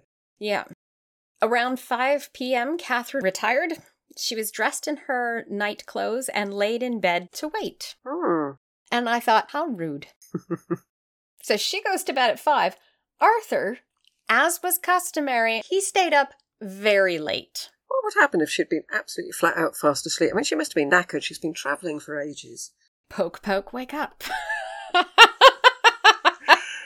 her attendants stayed with her, so maybe they read to her. Yeah. I have no idea what they did, but she was expected to wait in that bed from 5 p.m. until he came. No, I'd have been, I'd have been fast asleep by that point. Me too. This is another area where I think we finally get to see something about Arthur's personality. It was said that he stayed up late drinking and carousing with his friends. Hmm. A bit of Dutch courage. Perhaps. But it also doesn't say that he was a wallflower. Yeah. He was then carried to her chamber while his friends sang, drank, and acted body all the way. Hmm. Again, this makes me think that Arthur must have been like every other teenage boy and just having fun, because if he was a fun sponge, nobody would have done it. Or at least they would have been much more quiet. It would not have been such a raucous occasion. They'd have put a fair amount, amount of wine away, wouldn't they? Mm-hmm. He was then changed and he got into bed. The bed was then blessed, prayers were said over the two, and only then were they left alone. How embarrassing. but this is that infamous night. Mm. This is the night that is still being talked about amongst historians. In the morning, Arthur is said to have said to his friend, Willoughby, bring me a cup of ale, for I have been this night in the midst of Spain. Yes. Later, he told another group of friends, Masters, it is a good pastime to have a wife. Hmm. With people interpreting these as saying that they had consummated the marriage. Some say he didn't. It's quite possible. We don't know how much he drank that night. He might have just Passed out. yes. and she's lying here thinking, is this what it's meant to be like? is, is this a wedding night where your partner just lies there with his mouth open, drooling and snoring? and maybe throwing up in a corner? And so he woke up in the morning thinking, yeah, thinking, well, hey, I had a good night last night, not realising that nothing happened. Yeah. I found various historians' opinions quite amusing. Some were claiming that Arthur was cold, calculating, and unfeeling in this. No, it's a jokey remark, isn't it? I mean, it's. Yeah. Some were arguing that no, he was both cold and boisterous, calculating and bragging. I was like, you can't really have both, I don't think. Well, Just says a normal 14 year old lad. Mhm. Whether they did or they didn't, he's not going to go out and say, you know, I drank so much last night I couldn't, is he? I mean, he's. No. so it could have been bragging. It could have been, yeah, it did happen. He was just honestly bragging, and others could have just been excuses. I mean, they were expected to have children early and often. This was their duty. They knew their duty. They would have been groomed for it, like not actually Yeah. like educated, but you know what I mean. They would have been told what they had to do. He could have stated those remarks to ensure that the marriage treaty was concluded by claiming a consummation had happened, but that would assume that he is too shy, too drunk, or unable due to his health, which I still don't believe that he was unhealthy. Hmm. Could he have been shy with his upbringing? He was constantly dealing with the public. He was constantly speaking in public. He was constantly having to deal with different people. Would it be possible that this, with his lack of experience with no women really in Ludlow, could he have been shy? I don't know, but this is the focal point of his life. Yeah. There's um, a lot put upon him. Yeah. Right, you will now perform. It's possible that it almost Yeah. was too much. The other problem with us wanting to know if the night was consummated is that this is not the only night that would be in question. I was just thinking that, and when they were married, five months, is it? Yeah, about six months altogether. And his servants attested to the fact that they were escorting Arthur to Catherine's chambers at Ludlow many times and then gathering him in the morning. Royal and noble wives and husbands kept separate bedchambers. In order for anything to happen, the man had to visit the wife or ask for her to be brought to him. There was a lot of time available for Hmm. these two to get into legal mischief. Yeah. Arthur did write to Catherine's parents about how much he loved her. We don't have this letter, but it may have been written with the same help he'd received with the other letter mentioned. It would have been an expected letter. It was also the most diplomatic thing for him to do if they were to retain the good feelings for the treaty. Mm. They hadn't received her dowry yet. That still had to be paid, so they had to stay on the good side of Ferdinand and Isabella. He did tell his parents how happy he was, but it must have been really hard for them to get to know each other. Witnesses of the time claimed that they could only speak to each other in Latin. Yeah, of course. I found this a little odd because in Margaret Beaufort's episode, we found that Margaret and Elizabeth, the Queen, had requested in letters to Ferdinand and Isabella that Catherine be taught French since that's what everybody was fluent in. Not everybody was fluent in Latin. Either this would be ignored or Catherine maybe have had difficulty learning language. I'm horrible at mm-hmm. French, so I can relate to that. But the fact that they weren't able to converse with each other except in Latin, and there was a conversational Latin, but it was a different conversational Latin depending on which country you were in. So it's like every other language, certain parts of it developed. So it has evolved in different places, yeah. yeah. And also, it doesn't seem like a very affectionate language. No, it really doesn't. I can't imagine whispering sweet nothings in Latin. No. When you think of Latin, there's not a lot of subtlety in the language. At least not what we still use now. It's very formal. Mm. And you'd be thinking, oh, hang on, have I got that right? Should that be in the ablative or should that be in the de- oh, hang on a minute. Yes, and by that I think the moment will have passed. yeah, whoops. Over the next three days after their wedding, there were celebrations nonstop, including more pageants and, of course, tournaments. Arthur was noted to be a very enthusiastic spectator. right. He was not actually allowed to participate. As the owner guessed, it would not have been appropriate for him to hmm. participate. He was there to have these people do this for him. So it almost would have been rude for him to want or try to participate. But I think the enthusiasm might indicate that he was trained in it. I mean, many people who are so into sports are actually players of that sport, even recreationally. Mm. Unless he was a frustrated jouster or whatever and Possibly, like Henry was later wasn't on. allowed to do it, so I like to think of the fact that maybe he did have fun and actually get yeah. to do some of these tournaments. I mean, he did have a tilt yard at Ludlow. Why not? Mm. The couple remained with the king and queen for over a month before leaving Ludlow. This is the longest Arthur has spent with his family that I could find in any of the records. The poor boy. Mm. He's finally married and now he has to stick around his parents. The king appears to have had reservations about the two cohabitating. There was a thought that too much fornication for a young man was dangerous and could lead to death. Hmm. I don't quite understand it. It had something to do with the humors and the Hmm. fact that they were expelling stuff that would imbalance their humors. It all sounds perfectly logical. Oh, yes. The king was persuaded by the ambassador and Catherine that they were so in love that they could not be separated, and that it would also anger her parents.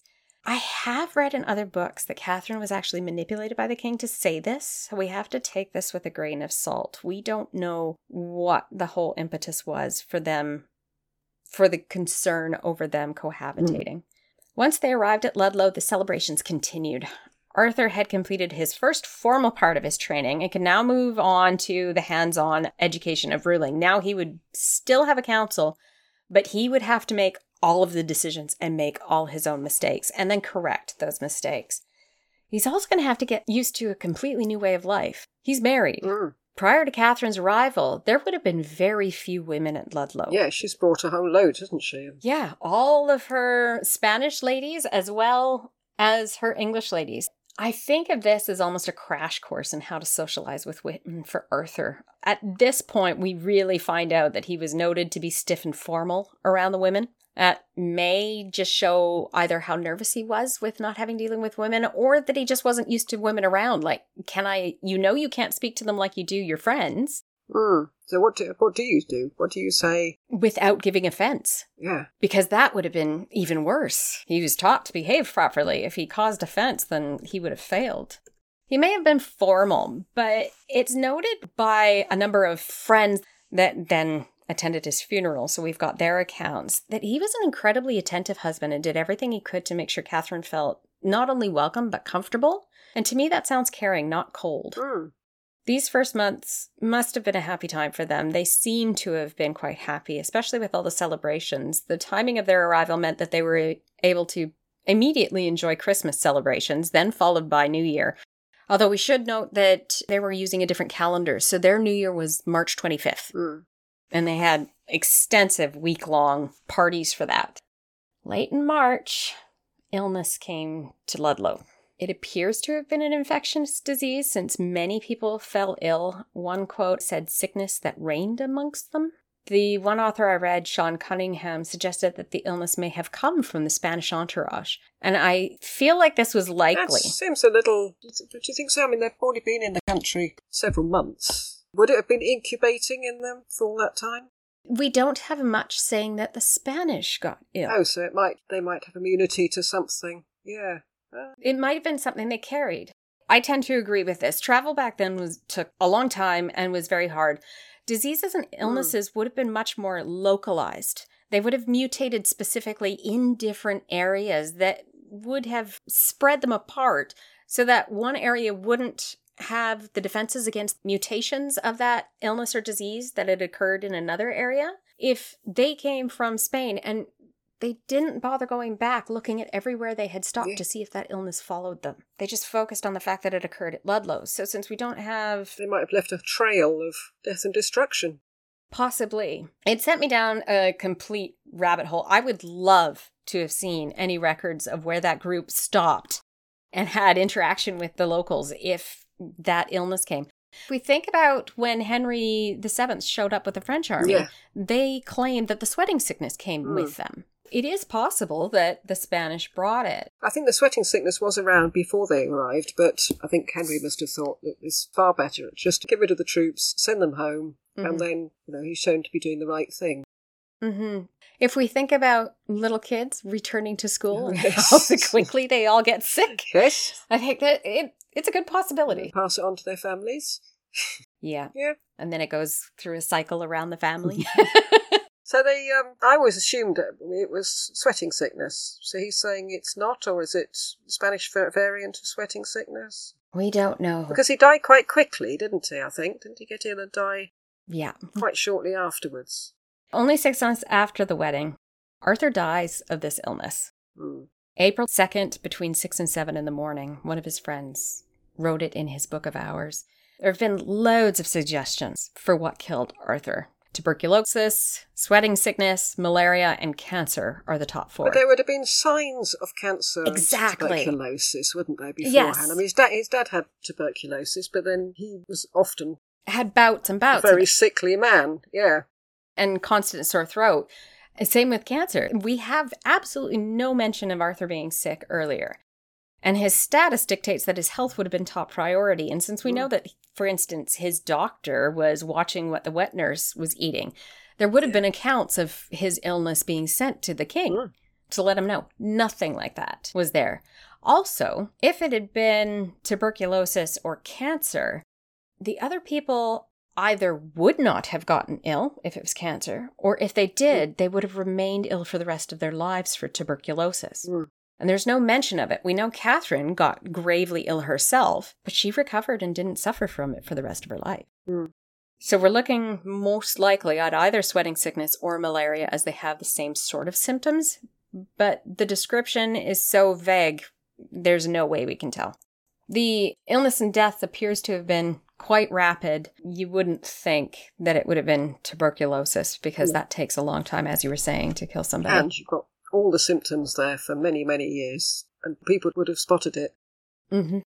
Arthur's body was very quickly embalmed, again implying it was an infectious disease. His body was interred nearby at Worcester Cathedral. There, I didn't say Worcester.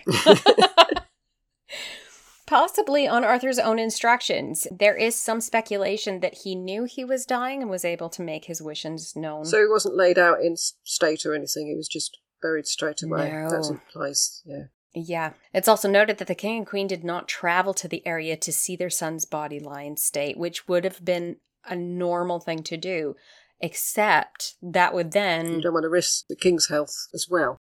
Yes. The Mm. next son that they have is only 10 years old. They now have even more reason to keep them separate and make sure that they don't catch anything. But Mm. can you imagine being the mother or the father? but I, I, I always look from the woman's point of view. But God, that must have been horrible.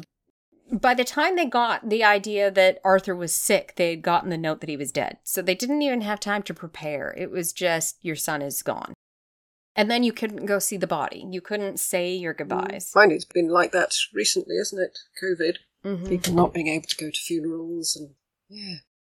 Arthur's childhood governess, Elizabeth Darcy, came back and attended upon Catherine and went to the funeral.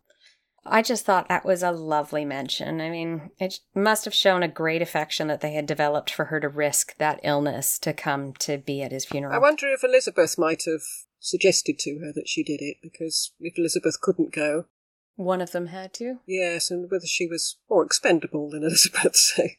possibly. But perhaps Elizabeth just thought it would be nice if somebody that loved him was there. I mean, that's what you, you would as a mother, wouldn't you? Yeah, and somebody he loved. Arthur's motto and his badge of silver ostrich feathers was put on his coffin.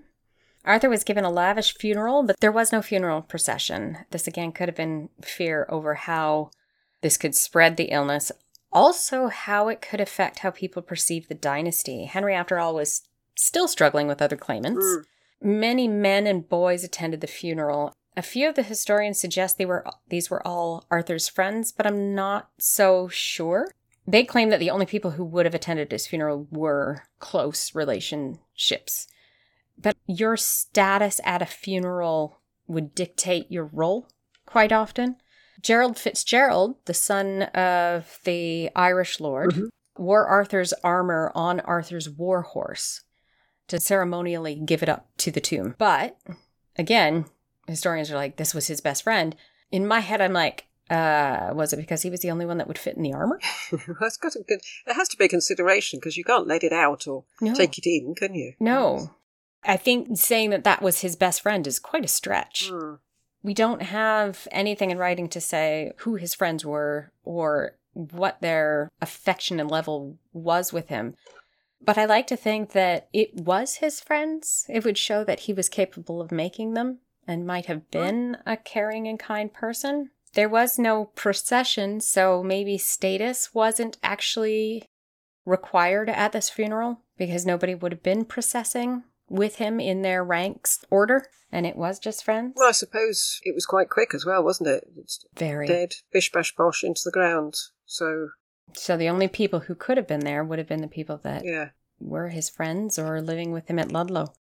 They don't make mention of very many other people coming from anywhere else. Yeah, there's not likely to be that many people just sort of hanging around Worcester on the off Mhm. chance, is there? No. But sadly, that's the end of Arthur. Mm. He was laid to rest, and his brother took his place as the Prince of Wales. So how old is he? Fifteen. What little lad. Hmm. And poor Well- Catherine's not well either, so it's all been a bit of a disaster. Yes, very much a disaster. If only they hadn't cut the head off Edward Plantagenet. Yeah, that they would have had two heirs to the throne. Amphibole. Amphibole. This is our entry ground. How devious were they? Nothing. No. I've got Unless he was deliberately calculating the um I've been in the midst of Spain thing just just That is the only possibility is that to ensure that they didn't lose the dower, mm, that he lied about consummating yes. marriage. Perhaps his dad said, either do it or say you've done it. Don't come out and say, Well, you know, these things happen. It's- Yeah, I was drinking a lot. Yes, it's my fault, not your fault. Yeah, No, I don't think doesn't sound like he's got anything, does no, but I think I would give him one for that. Okay, well I'll, we'll just stick with the one. Okay. Antiperistasis. Antiperistasis. This is rise and fall. Did they climb or plummet? I like to think that he did rise. Normally, they wouldn't start governing their lands until they were out of their minority. And as we know from when Henry VIII still had a regency at 18, it was 18 was the expected end of minority. At hmm. 13, he was making his own decisions with his council advising him, but he was already making those decisions. When he was married at 15, he was then expected to take over completely. He was now on his own, and he was on his own, ruling with Catherine for about six months. So that is earlier than was expected of anybody else at this time period. So to me, that means that he did fight for it. Mm. And that he was able to do it. Yeah, we don't have any examples of it going catastrophically wrong. Even at 13, we have nothing saying that things went hugely wrong or even minorly wrong, which to me sounds like he was quite successful at it. Hmm. But that is all I have. Yeah. I mean, the trouble is, if you're born, if you're born as a prince, you're not going to. There's, no, there's not far to go up, is there? Because you're already a prince, and he didn't go down apart from the fact that he died very young. Yeah, but he didn't die because somebody put him to death, so even No. then it's not really a fall. Hmm. It's just sad. Yeah. I mean, it's it's it's hard. It's hard if you're if, you, if you're born to the top. Mm-hmm. There's less manoeuvre. Um, yeah, I'll give him one for for being obviously good at the job at a young age. Same here. So that is a two for antiperistasis. Martyrdom. Martyrdom. How far were they willing to go? Nothing. No, Absolutely nothing. no. We don't even know what he stood for, let alone if he was willing to fight for it. Mm. Yeah, I mean, it's difficult when you don't know them as people. No. Nope, sorry. Yeah, that's a zero for me too. Mm. I like to think that there are records out there, we just haven't gotten to them. Mm. Because we have other things that are being found. B team. B team. This is our posterity round. What did they leave behind that still resonates today? Arthur's death left a hole that opened way for his brother to become infamous. Yes. His marriage to Catherine could be seen as the impetus for the Reformation. Yeah. His death also was one of the reasons why Henry was so obsessed with getting an heir. Yes, but all of those things are almost That is all we negations of, of Arthur, aren't they? The fact that he, his dying was responsible for Yeah. something. His yeah, his marriage to Catherine affected Henry's marriage to Catherine. He's he's very much in his brother's shadow. Well, I suppose all kings are in his brother's shadow. Yes. And I think lots of people, everyone's heard of Henry VIII. I don't think that many people know about Arthur. No. Yeah, I'll, I'll give him a one Well, it, it is hard, yes, because his marriage to Catherine kicked off so much controversy, Yeah, it had huge ramifications. and it's still there. I'm going, I'm going to give him a two because the controversy is still there. Although, although it's not really his. I was going to give him a three because of that wedding and because it gave Henry the reason to apply for a divorce and then pull himself away from the Pope. Ultimately, that night and their marriage made England Protestant, and it's still Protestant. So I'm going to Mm. give him a three. It wasn't directly him, but it had a huge Yeah. ramification. Okay, I've got. I've gone with two. Flaunt a bleeding flaunt. Flaunt a flaunt. This is our portraiture round. I something occurred to me that we've never explained the, mar- the marking for flaunt to flaunt. That we mark it 10, 10 points each and then halve it. I mean, it's probably fairly obvious, but I don't think we ever actually explained it. Oh, I thought we mentioned that in the first one. I'm not sure. Anyway, it's worth reiterating. It's not that complicated, but uh, in case people are thinking, what? Yeah. Okay, I'm going to share my window so you can see the one and only portrait of Arthur. And the reason why I said more will come up is because this was Mhm. actually found quite late. It was discovered. All of the rest of the portraits of him we're not going to look at because they're all apparently a copy of this original. Hmm. So this is what we've got of Arthur. He's either 13 or 14 at the time. Do you want to describe it? Yeah, he's a very fresh faced young lad, isn't he? Very innocent Mhm. looking. Quite a sort of overly face. Um, hair cut in a sort of, what you call that, a bob? Yeah, the typical Tudor bob. Yeah. Um, rather beautiful hat. A bit like a beret with three pearls. Some very luscious clothes there. A sort of velvety waistcoat thing. Mm-hmm. And a very beautifully painted um, jacket. Yeah, that looks like damask to me. Hmm. Lined with fur of some sort. Not, not. Yeah. Yeah. But a similar framing of the picture of, of um, Henry VII, where he's got his hands actually over the bottom of the frame. He's got his hands rest, resting. Yeah, he's got his hands resting on the bottom of the frame. Yeah, you almost think it's the same artist. And the flower that he's holding has been suggested to be the Lancastrian rose, the white rose. Oh, right. Okay. Or was York the white rose? York, York was the right rose, yeah. yes. Hmm. And he's got some sort of pendant round his neck. Mm-hmm. What that is. I don't either. Heavily jeweled. Hmm. But then that's what you'd expect, I suppose. Mm-hmm. It's a nice picture. I like that picture, and he does. He looks like a boy. I mean, they haven't tried to make him anything more than he he is, haven't they? They haven't aged him. No, he doesn't look. To me, he doesn't come across as cold. He's got a slight smile on his Hmm. face. Mind you, it is that look, isn't it, that we've come across with Jasper and um, Yeah. Henry the Sixth. It's a bit winsome. Mm-hmm. Hmm. It doesn't tell us much, though, does it? No. Apart from the the flower. I mean, why is it a, a white York rose rather than the the Tudor rose? I think that had to be Henry's touch to show that he was still uniting them, Hmm. that he represented the York as well as the Lancastrians. So we've got a bit of Symbolism? symbolism. Yeah, I like that. It's nice. Mm-hmm. Me too. Yeah. Um, what to give it though, because it's you can't read too much into it, can you? I mean, apart from the rose, there's nothing, nothing to tell us anything about him. No. I'll give it a f- five. Me too. Hmm.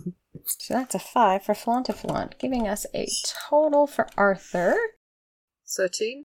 I make thirteen. Yes, 13. So a total of 13. Hmm. Not a huge amount, but then I mean, he's he's a victim of the fact that we've chosen completely random categories. Yes. Right, we've got decisions to make. Are they too delicious or what? yes. So, what do you think for Tudorlicious? Well, by the sound of it, he'd have make it, made a damn sight better king than his brother did. Yes, he was definitely better trained. Yes, I mean, that wasn't Henry's fault. I mean, and he was, well, possibly saner. I suppose we don't know that. He might have been even worse. Um, I mean, it's so difficult. He sounded as if he was doing really well, hmm but then he was cut off at the age of 15, Yeah. which I'm go- I think I'm going to have to say no. Oh, Because it seems awful saying, well, he died too young. But he died before he got going as a, as a king. So we just don't know. I mean, he might have been the best king we've ever had. He might have been a complete non-entity, apart from the fact he'd been Yeah. called King Arthur, which would have been great. Um, yeah. We just don't, there's too many don't knows. I'm so torn. I reading about him, I came to quite like his story. Just the fact that he took on all those responsibilities at such a young age, and we don't Mm. have anything saying that he was horrible at it, so he must have been good. Mm. Otherwise, it would have been, you know, comments about maybe him not knowing the difference between a goose and a capon. Yes. the amount of stuff that he was required to learn and the fact Mm. that they felt he successfully completed that by 15 just indicates an intelligence that yes. had to be I don't know. impressive. Yeah, I'm, I'm. It's. It's. I think this is the hardest one actually.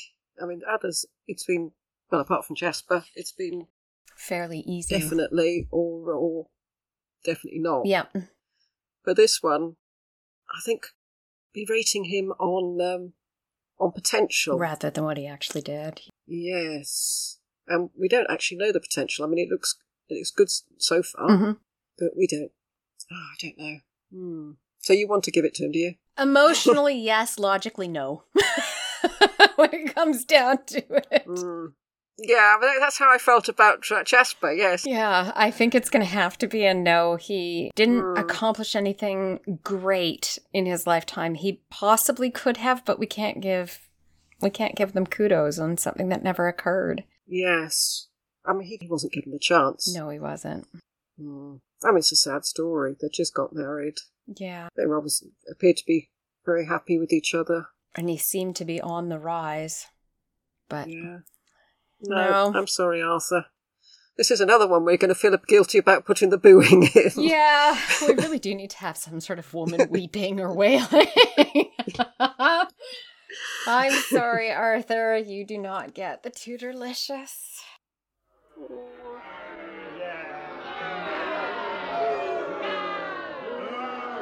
Mind you, if he had become king and he'd been a really good, decent, sensible, mm-hmm. rational king, would have missed out on so many stories. We would have, yeah. A lot fewer people would have died, though, you would think. it would. A lot fewer people would be interested in the Tudors as well. Very true. Very true. Okay, do you want to pull my next person? I'm pretty excited. I have the box. Okay. I'm making the fanfare.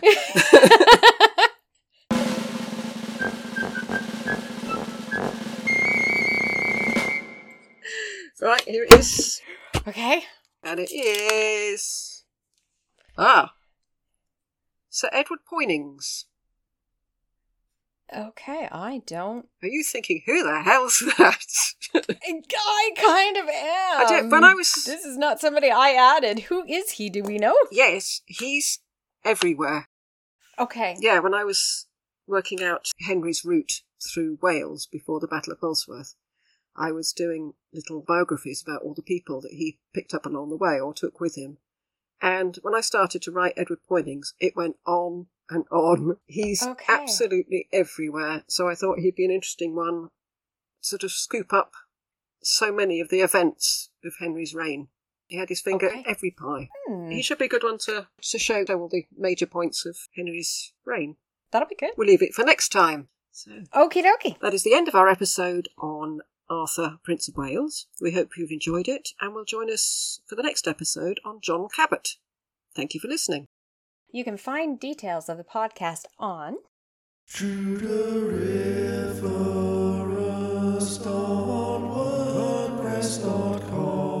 Email Tudoriferous at gmail.com.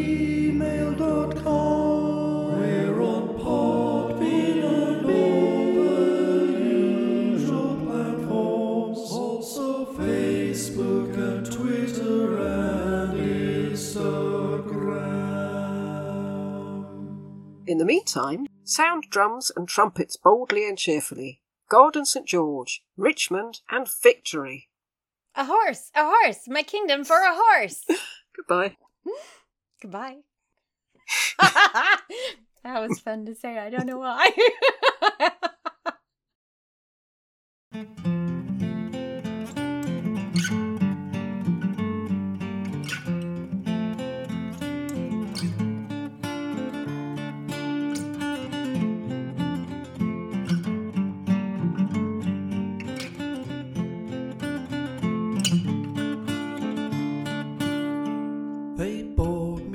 some time ago. They dressed me up, made me lie in bed. And now I hear them down below singing bawdy songs about newlyweds. As I lay here in the dark, my racing thoughts full of fear and dread. This is the night, so I am told that I say goodbye to my maidenhead. Now I can hear footsteps, they are getting louder. Coming close, I can hear their laughter. A crowd of drunken men come bursting through my door. In my silent room, there's complete uproar.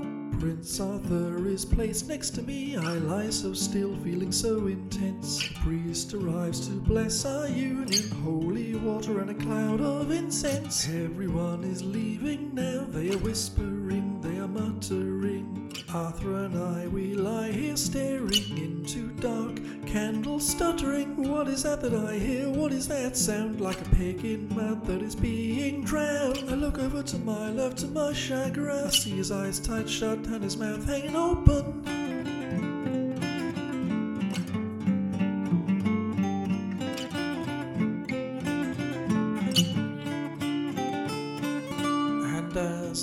Watch, a trail of drool slides from his mouth and across his cheeks. His hair is plastered to his forehead. He belches loudly and his breath reeks. His sweaty body twitches and thrashes. His arms flail round as if fighting off a bird. I turn my back, but I can't sleep as he cries out words, his voice all slurred.